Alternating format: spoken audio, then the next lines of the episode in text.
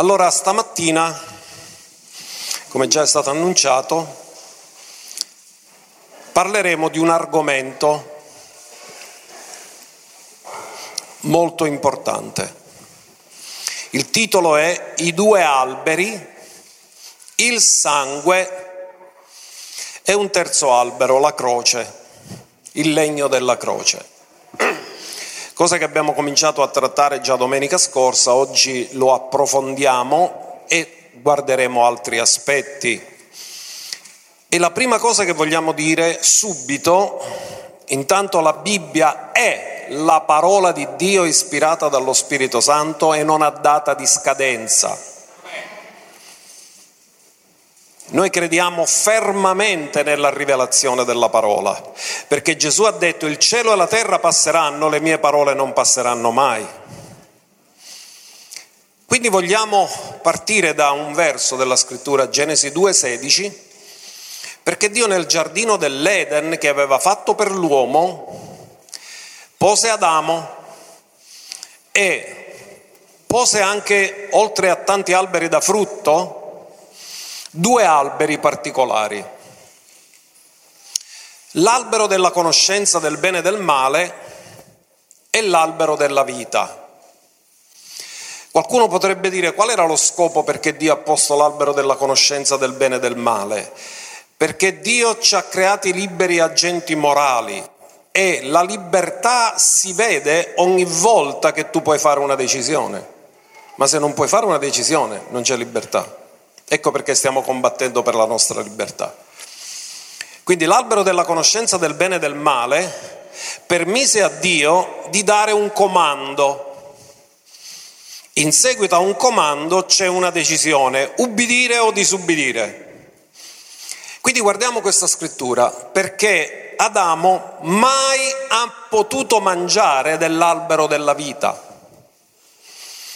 Scopriremo che l'albero della vita rappresenta Gesù. Ha mangiato solo dell'albero della conoscenza del bene e del male.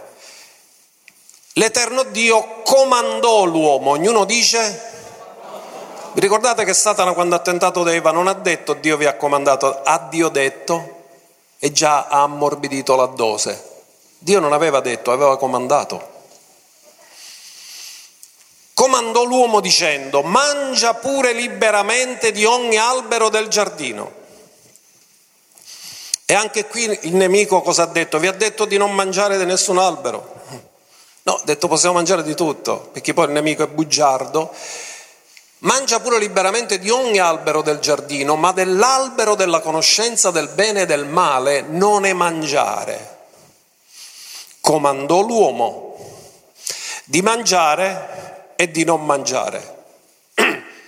Poteva mangiare di tutti gli alberi dei frutti che c'erano nel giardino dell'Eden, ma dell'albero della conoscenza del bene e del male non ne mangiare, perché nel giorno che tu ne mangerai per certo morrai. Dio ha detto per certo. Ora questa nostra traduzione è un po' zoppa, perché in realtà nel testo originale ebraico la parola morire è riportata due volte. Letteralmente è così, nel giorno che tu ne mangerai, tu muori spiritualmente e morrai fisicamente. Tu muori e tu morrai. In altri termini, quando Adamo ha mangiato, è morto spiritualmente istantaneamente. Questo vi dice perché anche la nuova nascita è istantanea. Perché come un uomo rifiutando Dio è morto nei falli e nei peccati, un uomo, e questa mattina è ancora valido, che riceve Gesù nasce di nuovo, istantaneamente. Tu muori e tu morrai. Muori spiritualmente subito, morrai come conseguenza della morte spirituale fisicamente. Difatti il salario del peccato è la morte. Sapete cosa è successo?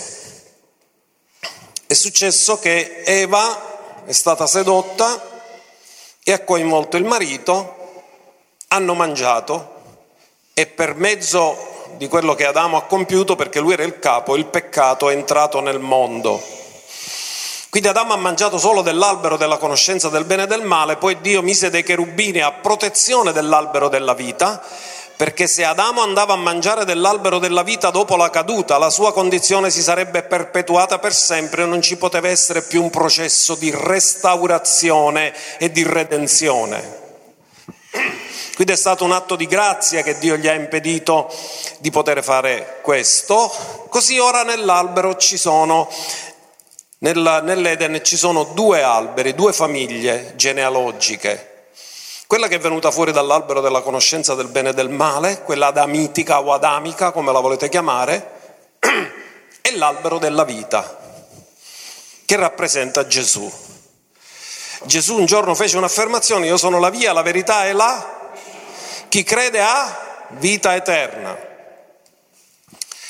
E nel titolo del messaggio Avete ascoltato che perché l'uomo potesse mangiare dell'albero della vita c'è stato bisogno di un altro albero, l'albero della croce, perché prima di diventare la croce era un albero.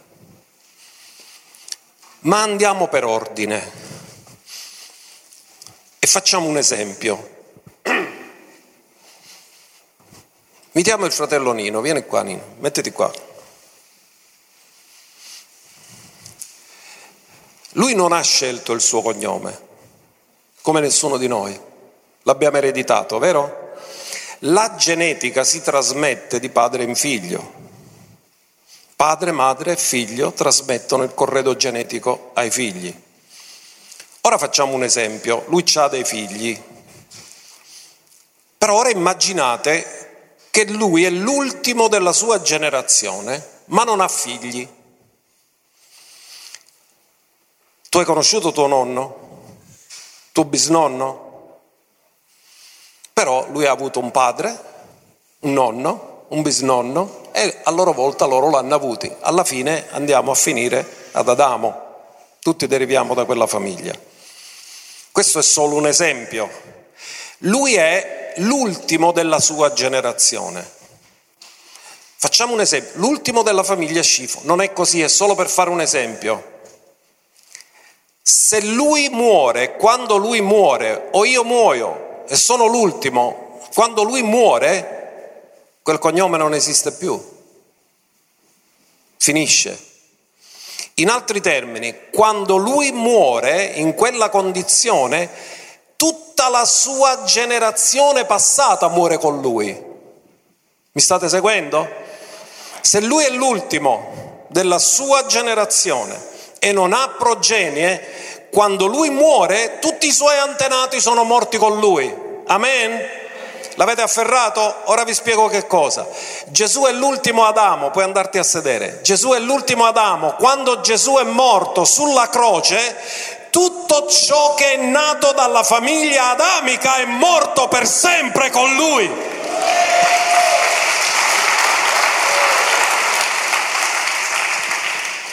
Quindi ora è rimasta solo un albero, legittimo e legale, l'albero della vita. Chi ha il figlio di Dio ha la vita, chi non ha il figlio di Dio non ha la vita. Ma spieghiamolo con una scrittura. Guardiamo 2 Corinzi 5:14 perché dice come Dio ha fatto questo, come è riuscito a fare questo Dio poiché l'amore di Cristo ci costringe, essendo giunti alla conclusione che se uno è morto per... tutti sono morti.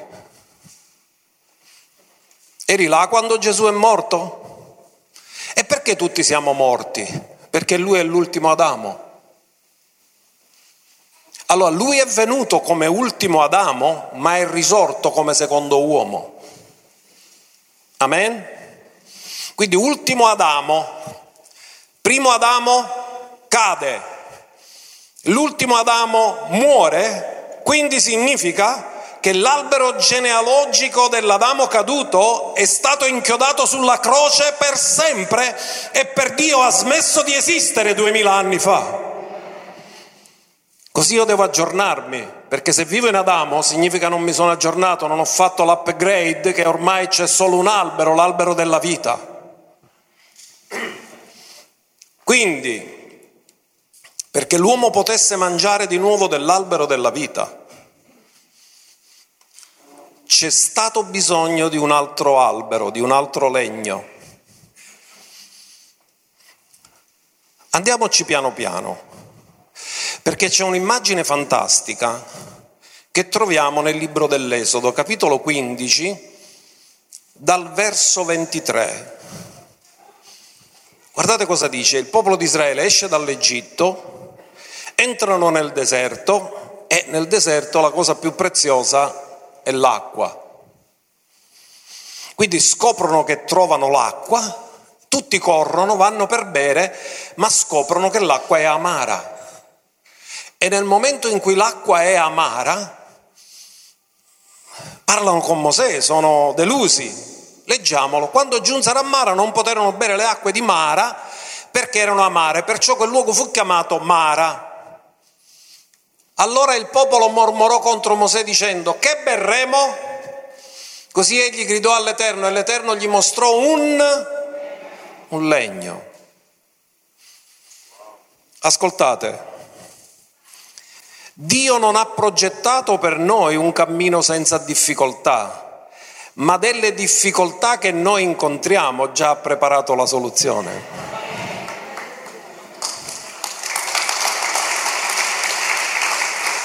Se non avessero incontrato le acque amare di Mara, non avrebbero mai scoperto la presenza di Dio in mezzo a loro. E Dio dà loro una soluzione che è stata preparata avanti la fondazione del mondo. Cosa disse a Mosè? L'Eterno gli mostrò un legno, egli lo gettò nelle acque e le acque divennero dolci. Erano amare, un legno solo è riuscito a fare diventare tutte le acque dolci. Cosa rappresenta questo legno? Questo è il legno della croce. Nel legno della croce Dio ha inchiodato tutto ciò che la caduta ci ha portato, separazione, egoismo, amarezza, perché nell'egoismo non ci può essere mai vera pace, shalom, e il legno della croce è riuscito a rendere dolci le acque che erano amare e l'Eterno gli diede una legge, un decreto e lo mise di nuovo alla prova per vedere se l'avrebbero ubbidito. Ma andiamo a vedere altre due cose, perché nel Nuovo Testamento Galati 3:13 ci dice che Gesù, quando è stato immesso sulla croce, ha adempiuto qualcosa che Dio aveva detto nella sua parola, maledetto colui che è appeso al legno, in altri termini è divenuto maledizione per noi attraverso un albero di conoscenza del bene e del male è entrato il peccato e col peccato è entrata la morte e la maledizione e attraverso un altro albero Dio ha rimosso la maledizione. Cristo ci ha riscattati dalla maledizione della legge essendo diventato maledizione per noi poiché sta scritto maledetto chiunque è appeso al legno. Cristo ci ha riscattati. Andiamo a vedere prima Pietro 2,24, dove si parla pure del legno della croce. Egli stesso portò i nostri peccati nel suo corpo sul legno della croce affinché noi morti al peccato viviamo per la giustizia. Quindi il legno della croce cosa ha messo a morte? I peccati o il peccato? Com'è al singolare o al plurale? Morti al peccato significa morti alla natura di peccato, morti alla natura di Adamo. Noi viviamo per la giustizia e per le sue lividure siete stati... Per le sue lividure sarete guariti o siete stati guariti? Quanti di voi credete nella verità della parola? La verità della parola dice che le lividure di Cristo sono state il prezzo della nostra guarigione. Quando noi intendiamo quello che Dio dice, Dio può dire bugie? Se Dio ha detto che siamo stati guariti, significa che siamo stati guariti. E per essere guariti mi devo allineare con la verità della sua parola, non con le mie sensazioni e i miei dolori, mi devo identificare con la sua parola perché chi dubita è debole, chi crede è forte e tu credi perché conosci e conosci perché Dio si rivela. E questa mattina devi conoscere che il prezzo della tua guarigione divina è già stato pagato. Prima che tu fossi malato le sue lividure ti avevano guarito.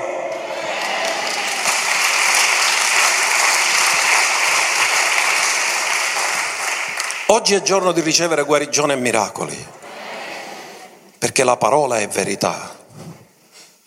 Per le sue lividure tu sei stato sanato. Voglio che tu cresci nella fede, la fede è certezza, la fede non dubita, quando tu dubiti sei come un'onda del mare, ma quando tu sei radicato nella verità della parola e diventi uno con la parola, non c'è niente che ti può rubare. E per questo in questo momento io sento l'autorità da parte dello Spirito di sgridare ogni spirito di infermità, ogni malattia, ogni male, diabete viene guarito ora in questo momento nel nome di Gesù. Da persone che ci stanno seguendo a casa, che sono in ascolto da questo momento in poi il tuo diabete sparisce, da questo momento in poi la tua artrosi cervicale sparisce, da questo momento in poi la tua ernia del disco va via, da questo momento in poi il tuo tumore si secca, da questo momento in poi i tuoi noduli vanno via nel nome di Gesù, da questo momento in poi le tue ernie del disco vanno via nel nome di Gesù, perché per le sue lividure noi siamo stati sanati ed è la verità.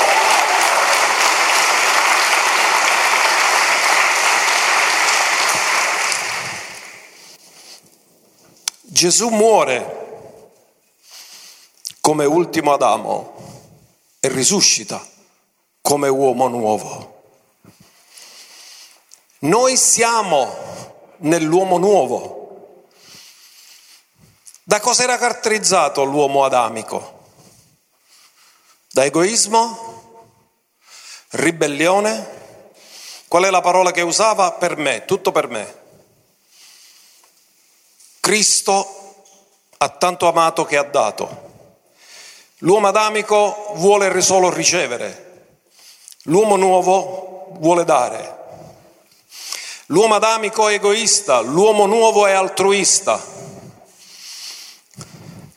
Guardate, ora abbiamo siamo in un nuovo albero familiare, voglio che voi comprendete questo. Dio ci ha fatto morire alla natura adamica, all'albero della conoscenza del bene e del male e ci ha inserito nell'albero della vita, dove c'è la vita, chi ha il figlio di Dio ha la vita.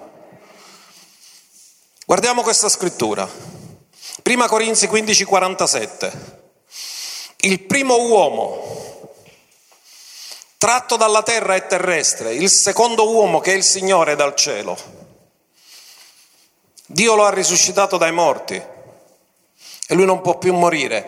Qual è il terrestre? Tali sono anche terrestri e qual è il celeste? Tali saranno anche celesti. E come abbiamo portato l'immagine del terrestre, porteremo anche l'immagine del celeste.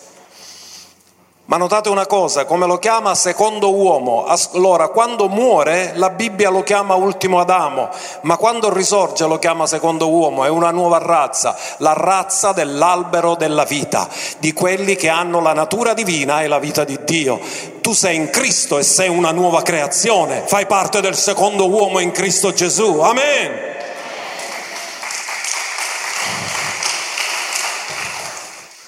Ora ascoltate. Quando Satana, prima si chiamava Lucifero, tentò Eva, cercò di inettare lo stesso veleno di iniquità che era entrato in lui.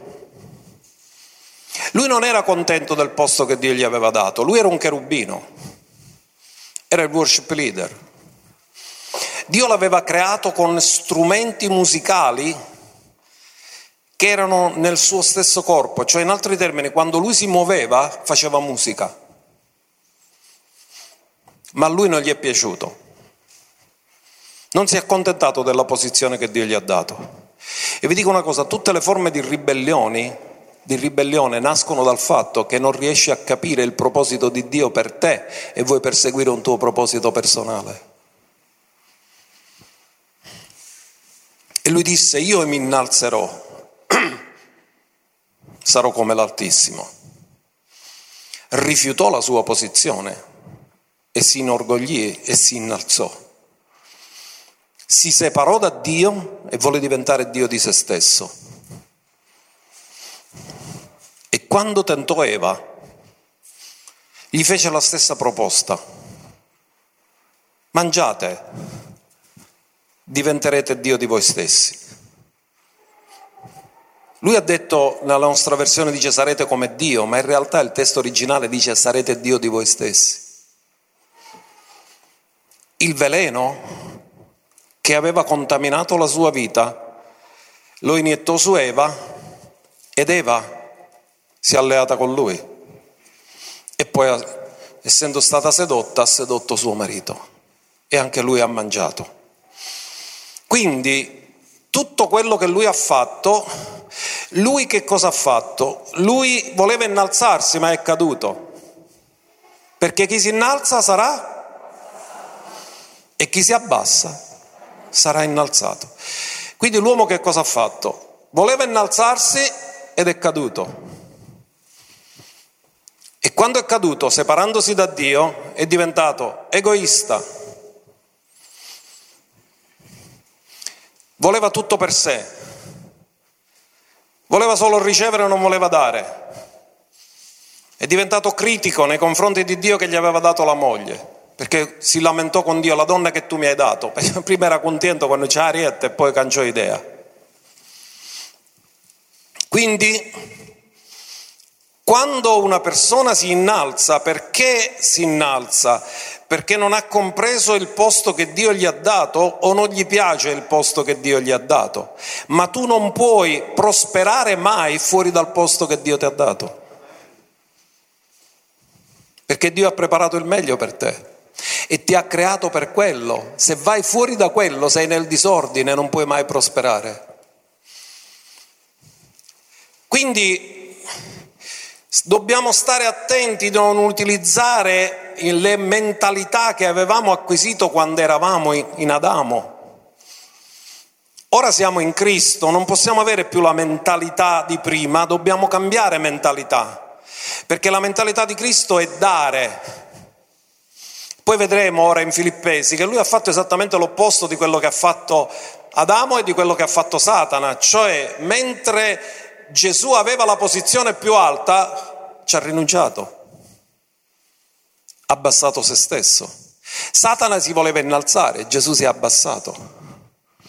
Filippesi 2,5 Guardate cosa dice, parla di Gesù e dice che dobbiamo avere la stessa mentalità di Gesù, perché parola sentimento non è la, la, traduzione più corretta.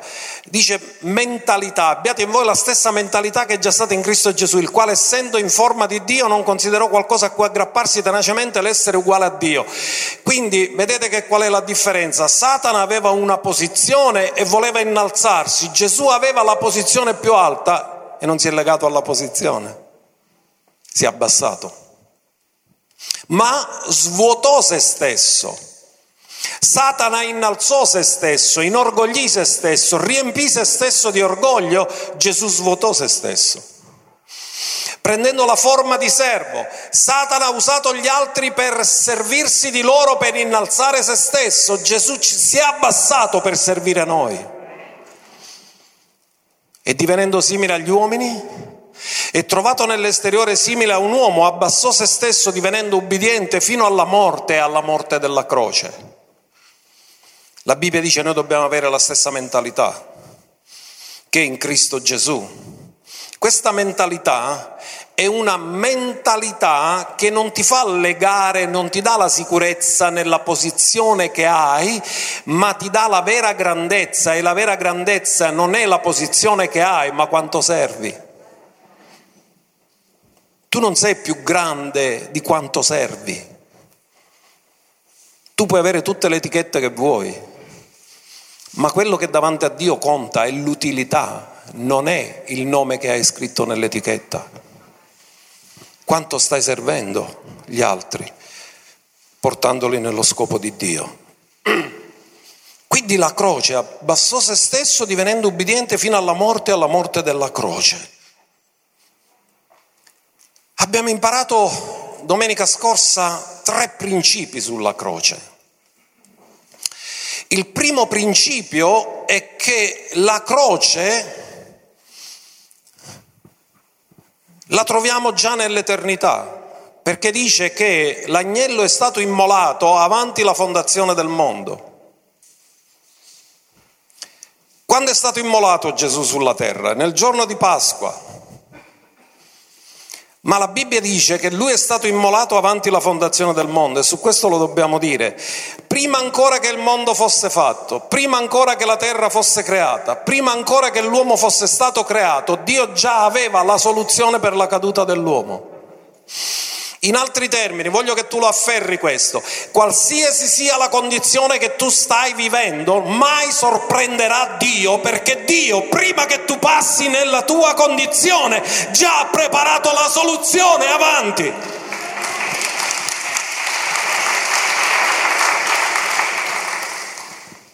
Perché Dio non è sorpreso di quello che tu passi, forse ne sei sorpreso tu, non Lui. Quindi la croce è un principio eterno perché l'agnello è stato immolato avanti la fondazione del mondo. Ma la croce è un evento perché è avvenuto in un luogo, Golgota, in un giorno, festa della Pasqua, in un orario intorno alle 15. È un fatto storico, è storia, è passato alla storia. Gesù in un momento storico preciso ed esatto è morto sulla croce. E tu dici cosa c'entro io? Sì, perché anche tu eri là con lui, sei stato crocifisso con lui. Allora ditelo con me, io storicamente sono stato crocifisso con Cristo. Questo lo puoi ricevere solo per rivelazione, perché tu puoi dire ma non ero neanche nato, non ha importanza nella mente di Dio, poiché l'ultimo Adamo è morto, tutti quelli che nascono in Adamo sono morti con lui, perché lui era l'ultimo.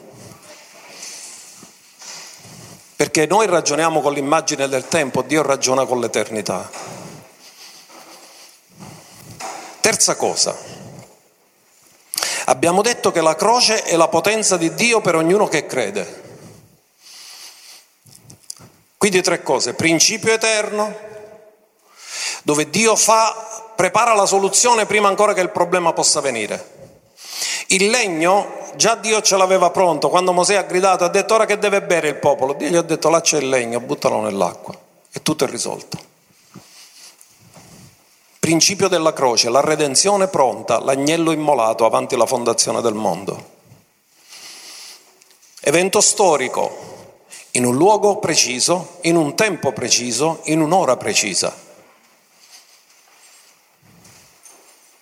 Poi la potenza della croce. La potenza della croce è verso noi che crediamo.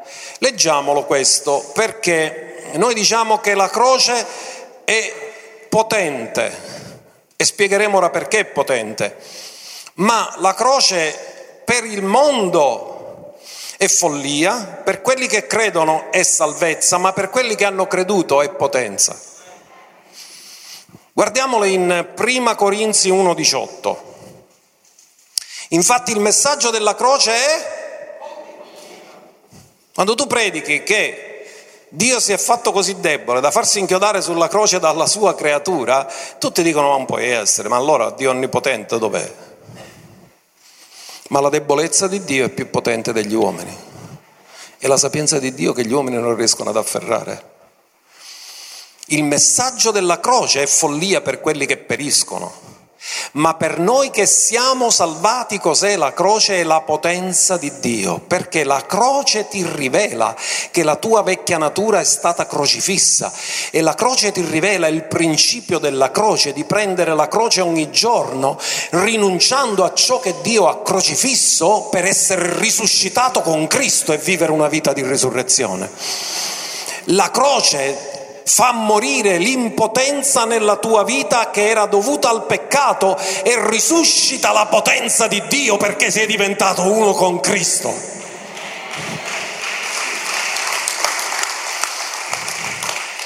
Quindi la predicazione della croce non è solo per i perduti, è per i salvati. Lo dico di nuovo, per i perduti è follia, per quelli che credono è salvezza e per quelli che hanno creduto è potenza. Andiamo a vedere cos'è allora la potenza per il mondo. La potenza per il mondo, per i perduti, è il Vangelo. Guardate Romani 1.16, guardate cosa dice. Quindi la croce per noi che abbiamo creduto è la potenza di Dio, ma per il mondo la potenza di Dio è il Vangelo per la salvezza di ognuno che crede.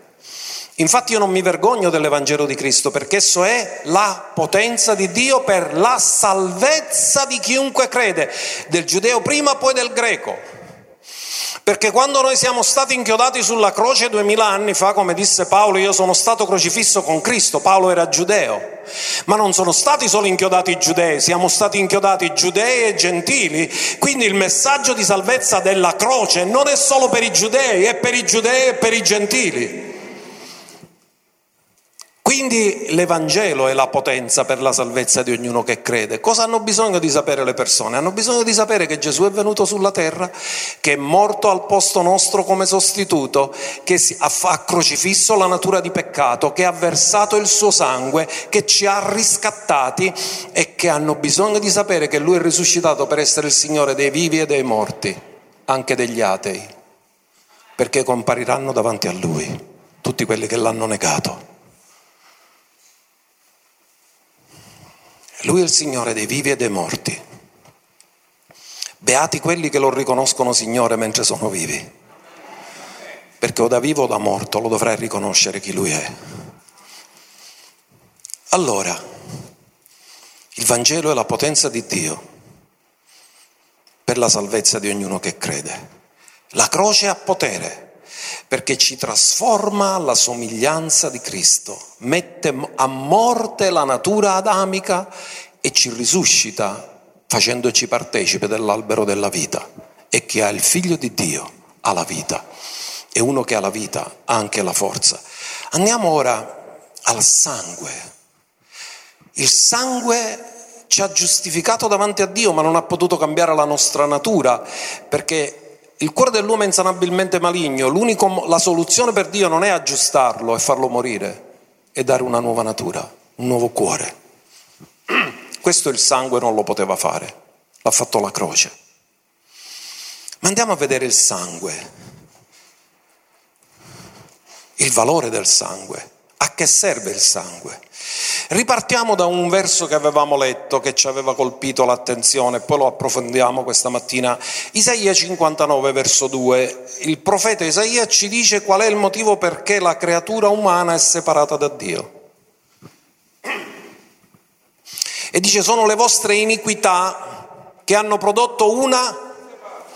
Cosa producono le iniquità? Separazione. Una coppia che si divide prima di dividersi entra iniquità. Se non entra iniquità non si divide. Perché è l'iniquità che crea separazione. Non ho mai sentito dire che due innamorati si sono separati per troppo amore. Ti amo troppo cara che ti lascio. No, se la ami troppo ci vuoi stare insieme.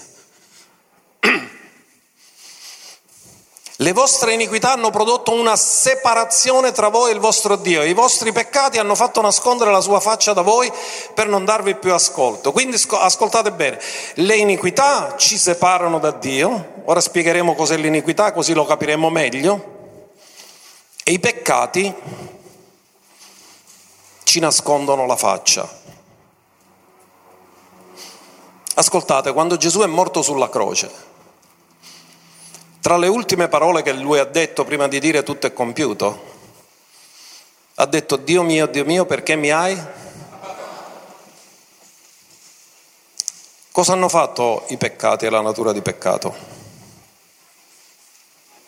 Ci hanno separato. E il Padre, quando Gesù è divenuto peccato, gli ha voltato le spalle perché Dio non può avere comunione col peccato, perché Lui è santo, santo, santo. Quindi quando Gesù si è caricato dei nostri peccati, il Padre ha dovuto nascondere la sua faccia a Gesù. Le iniquità hanno creato separazione, ma i peccati ci nascondono la faccia. E poiché siamo stati creati per vivere una relazione faccia a faccia, significa che i nostri peccati ci impediscono di avere una relazione padre-figlio. Ma andiamo a vedere una cosa molto interessante e poi spiegheremo che significano questi termini. Levitico 16, verso 21, c'è riportato cosa doveva fare il sommo sacerdote Aaron nel giorno dell'espiazione. Doveva uccidere un capro, lo sorteggiava, ce n'erano due, quello che veniva a sorteggio, uno veniva ucciso e il sangue veniva spruzzato nel propiziatorio per fare l'espiazione. Ma ce n'era un altro, guardate cosa doveva fare con quest'altro. Aronne poserà entrambe le sue mani sulla testa del capro vivo. Il capro morto produceva il sangue, ma il capro vivo non aveva sangue perché non si pigliava il sangue, non si uccideva, era vivo. E quindi cosa faceva? Confesserà su di esso tutte le iniquità dei figli di Israele, tutte le loro trasgressioni, tutti i loro peccati, li metterà sulla testa del capro, lo manderà poi nel deserto per mezzo di un uomo appositamente scelto. Voglio che notate tre parole che sono diverse. Cosa doveva confessare il sommo sacerdote dei figli di Israele? Iniquità, trasgressioni e peccati. Ognuno dica iniquità, trasgressioni, peccati. Vedete, la scrittura fa una differenza tra iniquità, trasgressione e peccato. Cerchiamo di capire i termini nel testo originale ebraico. La parola peccato è chattà, come chattare, e significa mancare il bersaglio. Quando una persona pecca, fallisce, quindi entra in un fallimento perché manca il bersaglio del proposito per cui è stato creato. Peccare significa mancare il bersaglio. Poi, L'altra parola che viene tradotta iniquità è avon con la W, non come il sapone avon. Avon. E la parola avon letteralmente significa torcere, e parla della natura del peccato e del carattere del peccato. In altri termini, il peccato è l'azione, ma l'iniquità è ciò che ha prodotto l'azione. Vedremo che si può avere iniquità senza avere peccato. Perché tu puoi concepire il peccato e non adempierlo. Poi vi farò un esempio per farvelo capire meglio. Mentre quando parla della parola trasgressione, la parola usata è pescia, che significa volere fare conoscendo la verità, perché ci può essere un peccato involontario, perché tu non lo sai che è peccato e puoi sbagliare per ignoranza. Ma la trasgressione non è per ignoranza mai, perché tu sai la volontà e apposta ti ribelli e lo fai, diventi trasgressivo e trasgressore. E oggi è di moda essere trasgressivi. Quindi nel questo peccato della trasgressione c'è la ribellione come motivazione, cioè dici tu, io lo so che, che è peccato andare con un'altra donna e ci vai lo stesso. Io lo so che è peccato andare dalle prostitute e ci vado lo stesso. Cioè tu sai qual è la volontà di Dio, e tu lo fai lo stesso, non perché non lo sai, ma perché ti ribelli. Quindi guardate cosa dice qui. Quando la scrittura nel Nuovo Testamento ci dice in prima Giovanni 1,9, quando il mio peccato confesso, egli è fedele e giusto da perdonarmi i peccati, ma dall'iniquità non mi deve perdonare solamente, mi deve purificare. Perché quando io torco con l'iniquità la verità perché vado a torcere la verità, perché devo credere una bugia, devo andare contro la volontà di Dio, vado a distorcere la giustizia di Dio perché vado nell'ingiustizia. Quindi l'iniquità è andare a torcere la verità e la giustizia di Dio, è andare nell'ingiustizia e andare nella menzogna. Allora mi contamino, perché nel momento in cui io commetto l'iniquità mi sono schierato col nemico quindi sono contaminato. Allora cosa fa il sangue? Il sangue, quando confesso il peccato, fa due cose. Mi perdona il peccato e mi giustifica davanti a Dio perché il prezzo è stato pagato della mia mancanza e mi purifica da ogni iniquità.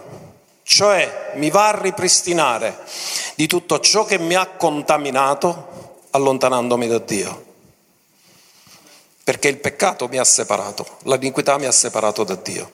Ora andiamo a vedere quello che è successo nella vita di Davide. Guardate, il Salmo 32, verso 5. Davide ha scritto il Salmo 32 dopo aver peccato con Bat Sheba. Bat significa figlia di, Bar significa figlio di. Quindi quando trovate un nome Bat Sheba significa figlia di Sheba ed è una femmina sicuro. E Davide, dopo che è stato ripreso dal profeta Nathan, scrisse, si pentì e scrisse questo meraviglioso salmo che ci fa capire quanto siamo pentiti ogni volta che sbagliamo, perché ritroviamo gli stessi sentimenti e le stesse emozioni. Davanti a te ho riconosciuto il mio... Qual era il peccato di Davide? Adulterio. Non ho, non ho coperto la mia iniquità. Notate che Davide sta dicendo, io ho commesso un fatto, ma prima di commetterlo mi sono contaminato. Quindi non ho coperto la mia iniquità, ho riconosciuto lo, lo sbaglio che ho fatto, ho riconosciuto che ho mancato il bersaglio, ho riconosciuto il mio peccato, ma non ho neanche coperto la mia iniquità, sono stato uno che ha storto, distorto la verità e la giustizia della tua parola. Ho detto, confesserò le mie trasgressioni all'Eterno. Ascoltate, come le chiama Davide? Le mie? Uno che tra- dice confesserò le mie trasgressioni, significa che la volontà la sa, non è per ignoranza, lui sta dicendo io lo sapevo che non si doveva fare e l'ho fatto lo stesso, sono stato ribelle e ti confesso la mia ribellione davanti a te. E tu hai perdonato? Guardate cosa dice. L'iniquità del mio peccato. Quindi Davide riconosce che peccato e iniquità sono collegati, ma il peccato è il fatto e l'iniquità è ciò che l'ha determinato. Ora andiamo a vedere Matteo 5:28. Vi ho detto che ci può essere iniquità senza esserci il fatto. Ma io vi dico che chiunque guarda una donna per desiderarla ha già commesso adulterio con lei nel suo cuore. Ai tempi di Gesù ancora i mascoli erano mascoli e le femmine erano femmine, se no Gesù avrebbe detto pure se guardo un uomo.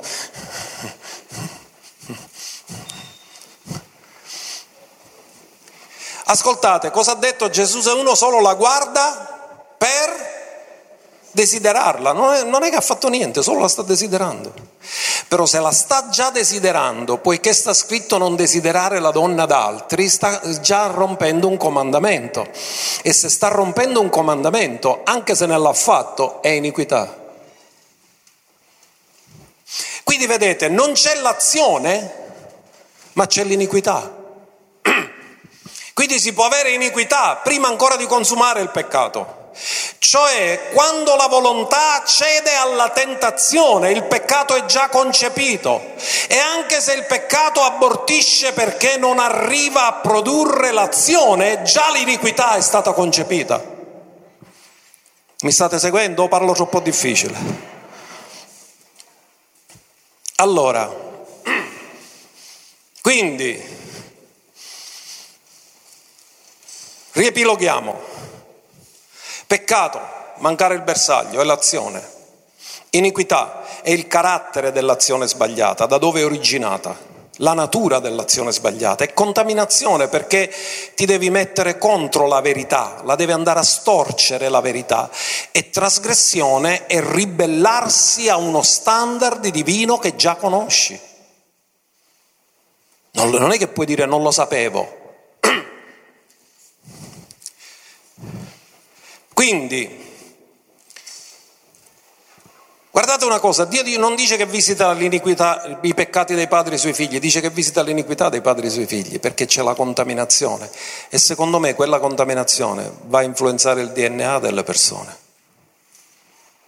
E ci sono cose generazionali che si ma quando tu cambi famiglia, voglio dirti questo, quando tu cambi famiglia non sei più nella famiglia adamica, rinuncia all'eredità negativa che tu avevi ricevuto e identificati con la nuova famiglia in Cristo Gesù e ti prendi l'eredità di questa nuova famiglia, giustizia, pace e gioia nello Spirito Santo.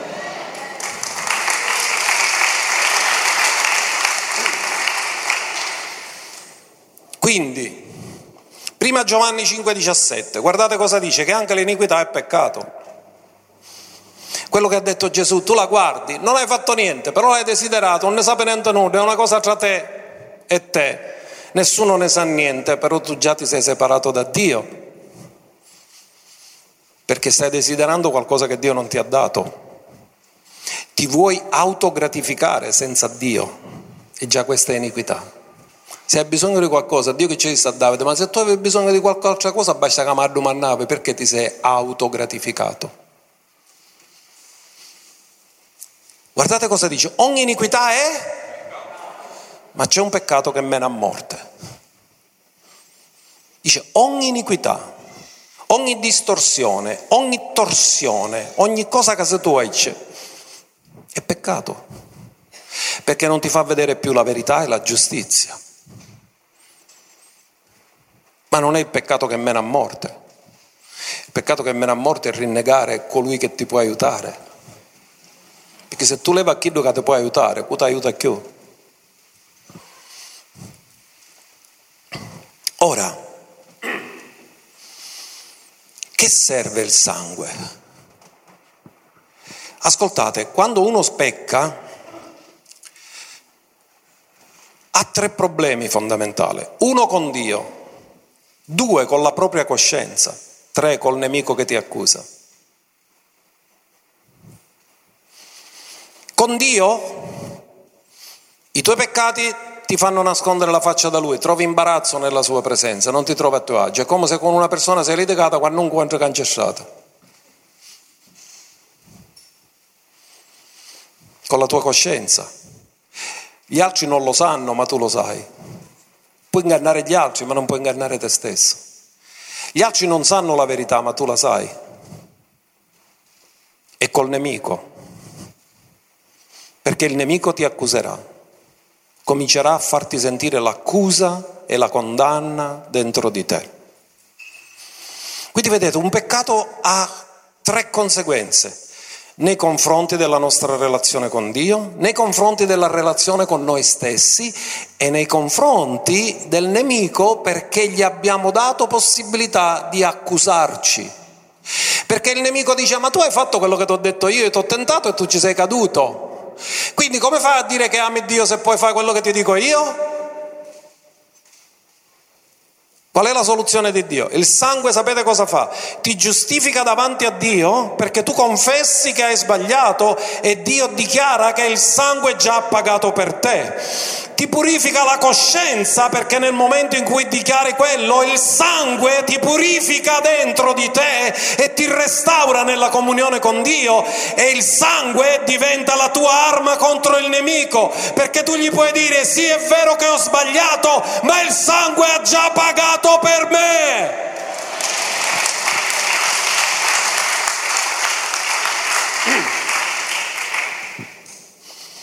Quindi vedete il valore del sangue. Il sangue è qualcosa relazionale,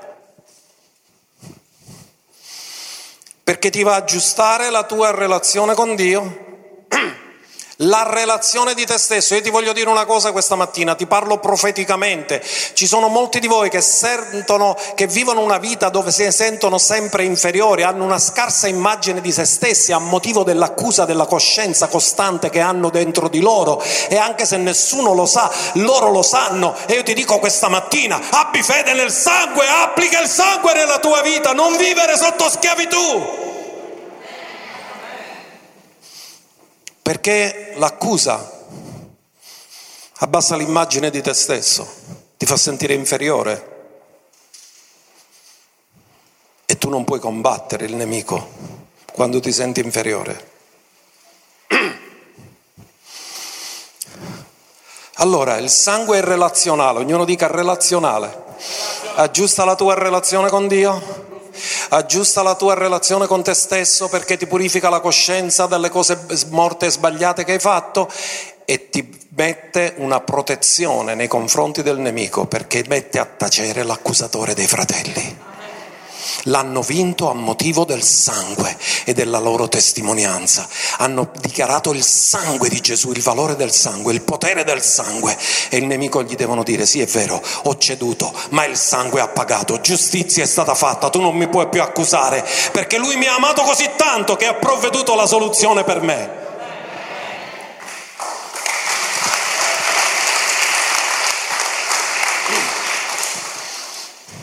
Allora, Principio della croce. La croce è un evento storico, ma la croce serve nel cammino quotidiano. Perché Gesù disse, se uno vuole venire dietro a me, rinneghi se stesso, prenda ogni giorno la sua... Ma se la croce è un fatto storico, sono già stato crocifisso. Che voleva dire Gesù quando ha detto prenda la sua croce ogni giorno? È il principio della croce. In altri termini, ogni giorno decido se arrendermi a Dio o no, ogni giorno decido se ubbidire a Dio o no, ogni giorno decido se vivere nel suo proposito o no, ogni giorno decido di se mi schiero con Lui o no, ogni giorno applico il principio della croce, se mi ricordo che sono stato crocifisso con Cristo e non sono più io che vivo, ma è Cristo che vive in me. È il principio della morire a se stessi ogni giorno. E Paolo disse, io muoio ogni giorno. Se tu sai che sei stato crocifisso, vivere in Adamo è illegale. E ogni giorno, ogni impulso adamico che ti arriva, lo crocifiggi. Ti viene di arrabbiarti? Di urlare? Di picchiare? Sai che è adamico. Gesù non ha reagito, si rimetteva nelle mani di colui che giudica giustamente. Gesù mai ha reagito, ha solo agito. La reazione è adamica perché tendi a difendere te stesso, ma uno che sa che appartiene a un altro non ha bisogno di difendersi perché ha già un avvocato.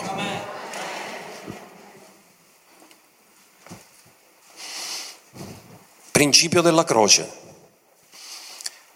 Gesù non ha vissuto sulla terra per il suo scopo, ma per lo scopo del Padre. Perché Dio ti ha salvato? Se lo scopo era portarti in cielo, dopo la salvezza ti poteva portare subito con Lui, ma ti ha lasciato qui per essere un testimone e fare conoscere agli altri la verità. Perché se la Chiesa non parla, chi parla a favore della verità?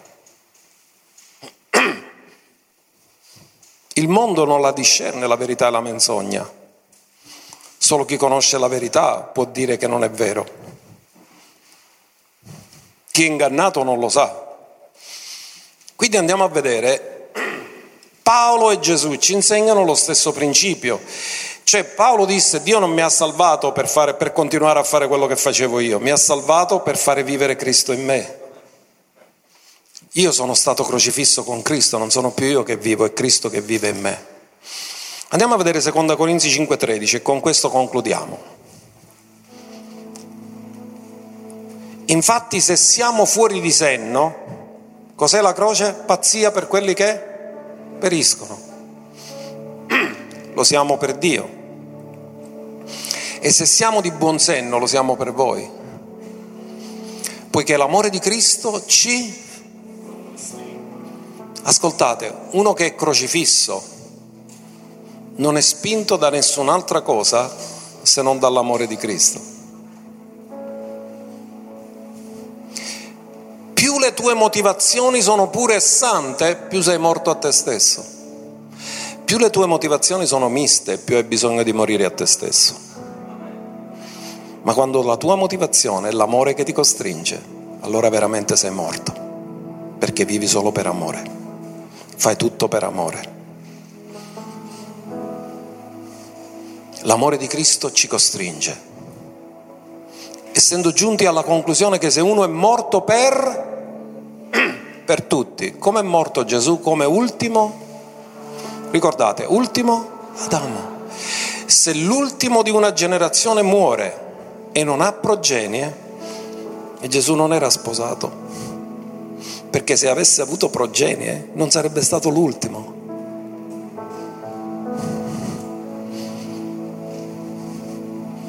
Se uno è morto per tutti, come ultimo Adamo, tutti quelli che erano nati in Adamo sono morti tu e io siamo nati in Adamo. E Dio dice, quanto a me, tu sei morto su quella croce. Crocifisso con Cristo, affinché tu non viva più la tua vecchia vita di prima, ma Cristo viva in te. Cristo in te, speranza di gloria. Uno è morto per tutti, l'ultimo è morto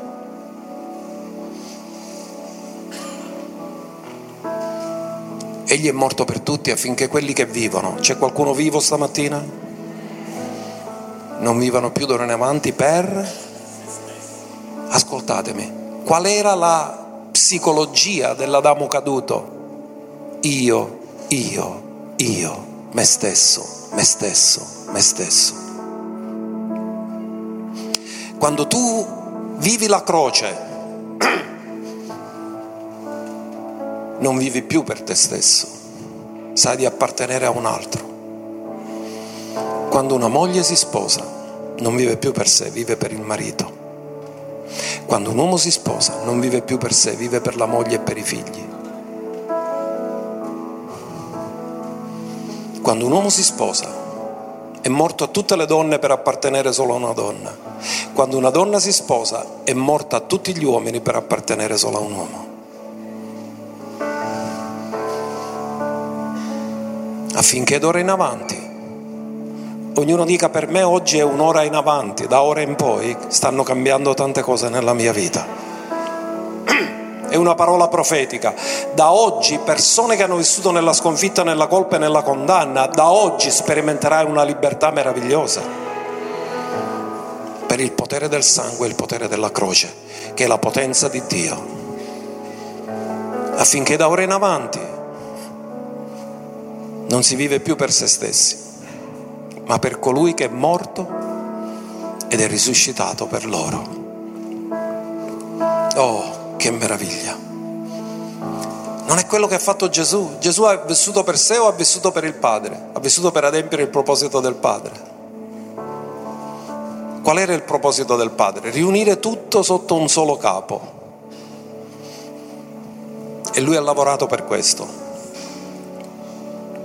E siccome l'Adamo caduto non poteva mai essere sotto un solo capo perché era in ribellione al capo, lui come ultimo Adamo l'ha fatto morire per adempiere il proposito. E cosa dice la scrittura? Gesù lo fa per ubbidienza, non lo fa per comandare, perché dice che quando avrà ottenuto tutto ed è diventato capo, prenderà il regno e lo consegna nelle mani del Padre.